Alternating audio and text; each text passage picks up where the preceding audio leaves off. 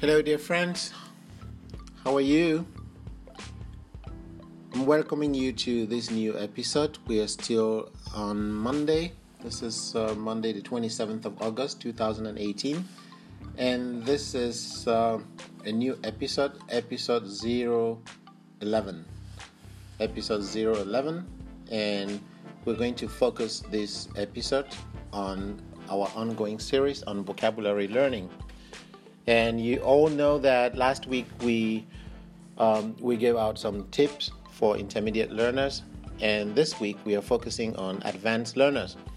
And earlier today, I gave you two very important tips for advanced learners of English, and those tips were um, how to identify synonyms and how to identify antonyms. So uh, in the morning, we, we, we, we studied that if you want to improve your vocabulary in English as an advanced uh, an advanced level learner, one thing you can do is to try to find antonyms and synonyms of words that you already know. That way, your vocabulary is going to expand. And now, before I go to bed, I'm going to continue with uh, the series. And in this episode, I'm going to share two more tips that can help advanced learners to expand on their vocabulary. And so, the first thing that we're going to add to the other two tips that we learned in the morning, the first thing is to identify homophones. This is probably a new word to many of you there. What is a homophone?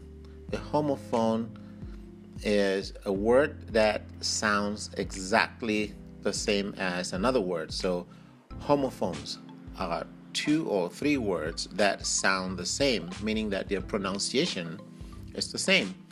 It is one of the reasons why you don't understand, you might get confused when you listen to uh, uh, native English speakers you could just get confused because they're using a word that that sounds like a word that you know, but the word they're actually using has another meaning.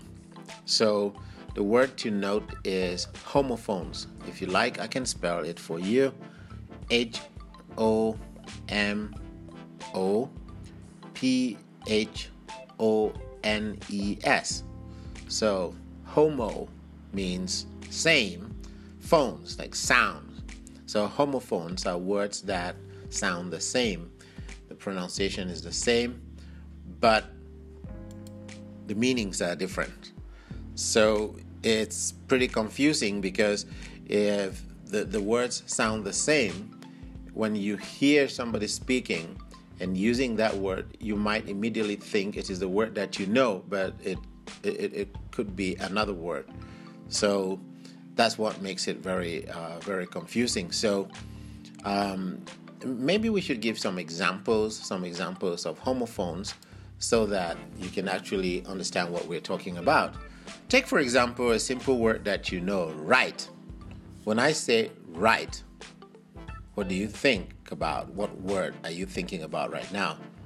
Some of you are thinking, okay, right, like in the sentence, write down your name that right is spelled W R I T E. Like in the sentence, write down your name. But at the same time, when I said right, another person could be thinking it's the other right, which is R I G H T, like left and right. That's an example of a word that, two words that sound the same. So the word right with like in write down something and the other word right the opposite of left these two words are homophones. That's an example.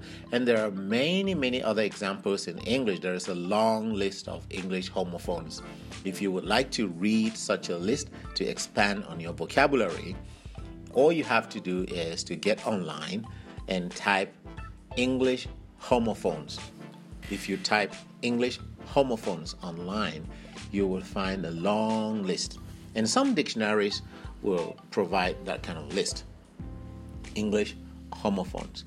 when you see those words, um, you, it will help you to expand on your vocabulary. But it's homophones really improve your vocabulary more in terms of uh, pronunciation and listening because the confusion is that you don't want to listen to a word and think it's another word when the speaker is actually referring to another word.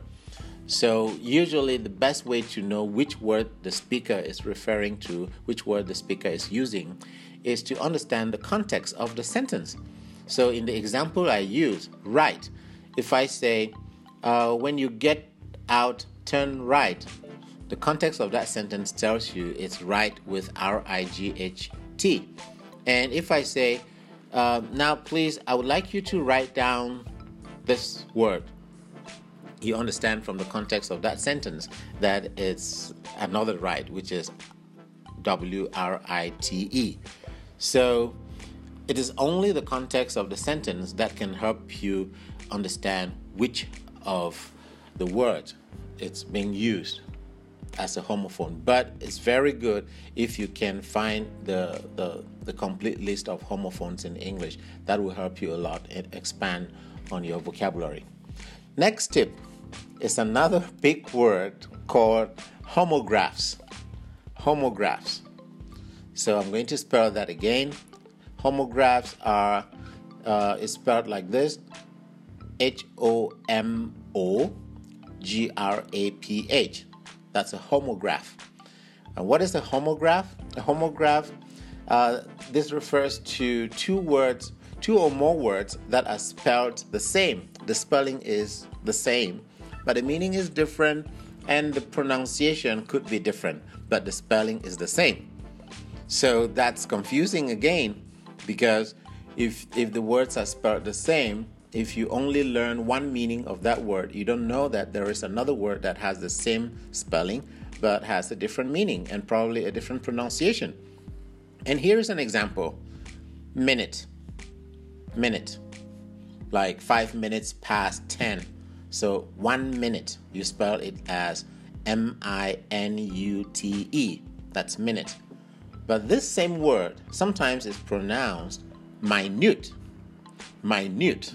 The spelling is the same, but it's pronounced minute, which is referring to something very tiny, something very small. So you can say, This is a minute problem, meaning that this is a very small problem. So if I don't say this is a minute problem or uh, give me one minute, if I just write it down, M I N U T E, you will probably not know which one I am referring to. And again, like in the other tip, you have to look at the context of the sentence. Then you can understand whether this is minute or minute. So the spelling is the same, but the pronunciation and um, the, the, pronunciation and the meanings are different. That's what we call homograph. The example again is a word that you know very well minute. M I N U T E, which means something that is very tiny. Minute. It's the same word, M I N U T E, but this time around we say minute, which is um, a unit of time. Like when you say, uh, give me a minute and I'll finish. So, dear friends, those are two tips, and those two tips will help you expand on your English vocabulary, especially if you're an advanced learner. So, now we have four tips altogether for advanced English learners. We have synonyms, we have antonyms, we have homophones, and we have homographs. If you missed the previous episode, please go back and listen to episode 010. And we're not done yet. Very soon, uh, probably tomorrow morning, we will have the next episode, episode 012, um, which will continue this series. But for tonight, that's it. And I would like to thank all of you who are sharing this uh, podcast, and I'll see you tomorrow. Good night.